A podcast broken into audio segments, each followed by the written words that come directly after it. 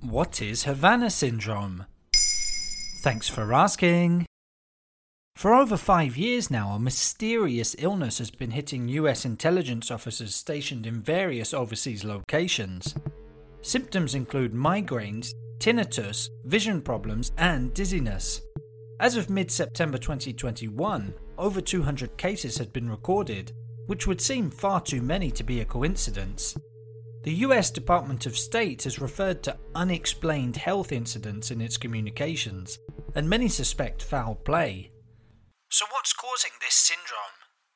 That's the question everyone's asking. It all started in Havana in 2016, which is how the Cuban capital ended up giving its name to the syndrome. That year, around 20 US embassy diplomats started experiencing bizarre symptoms, including unbearable ear splitting sounds, which would persist for hours on end. In 2017, it started again, but this time in Moscow. Senior CIA officer Mark Polymeropoulos woke up one morning with severe vertigo and a crippling headache. Doctors couldn't understand what was causing it.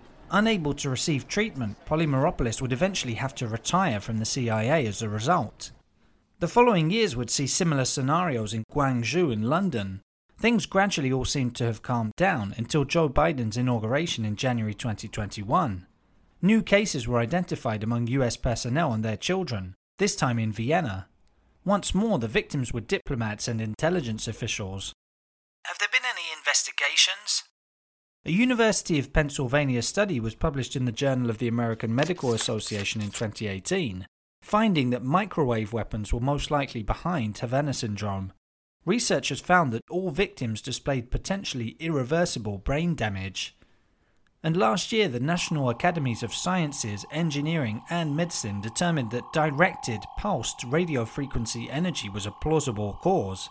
Such wording would suggest that these cases weren't random, but were indeed intentional. Who could be behind Havana syndrome attacks then? It's hard to say.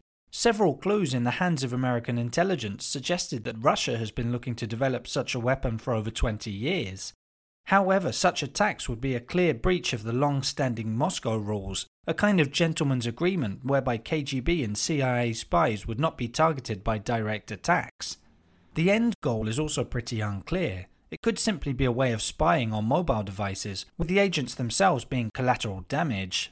The latest CIA interim assessment was released less than a week ago, finding that the hostile foreign power hypothesis was untrue. It concluded that most cases were down to environmental causes or undiagnosed medical conditions, although some were still unexplained. That led to disappointment from victims and their families, as well as criticism in the Senate. Investigations are sure to continue, with the aim of unearthing the secrets behind the mysterious Havana syndrome. There you have it. Now you know what Havana syndrome is. In under three minutes, we answer your questions. This episode is available on all the most popular podcast platforms and Upday. What would you like to know?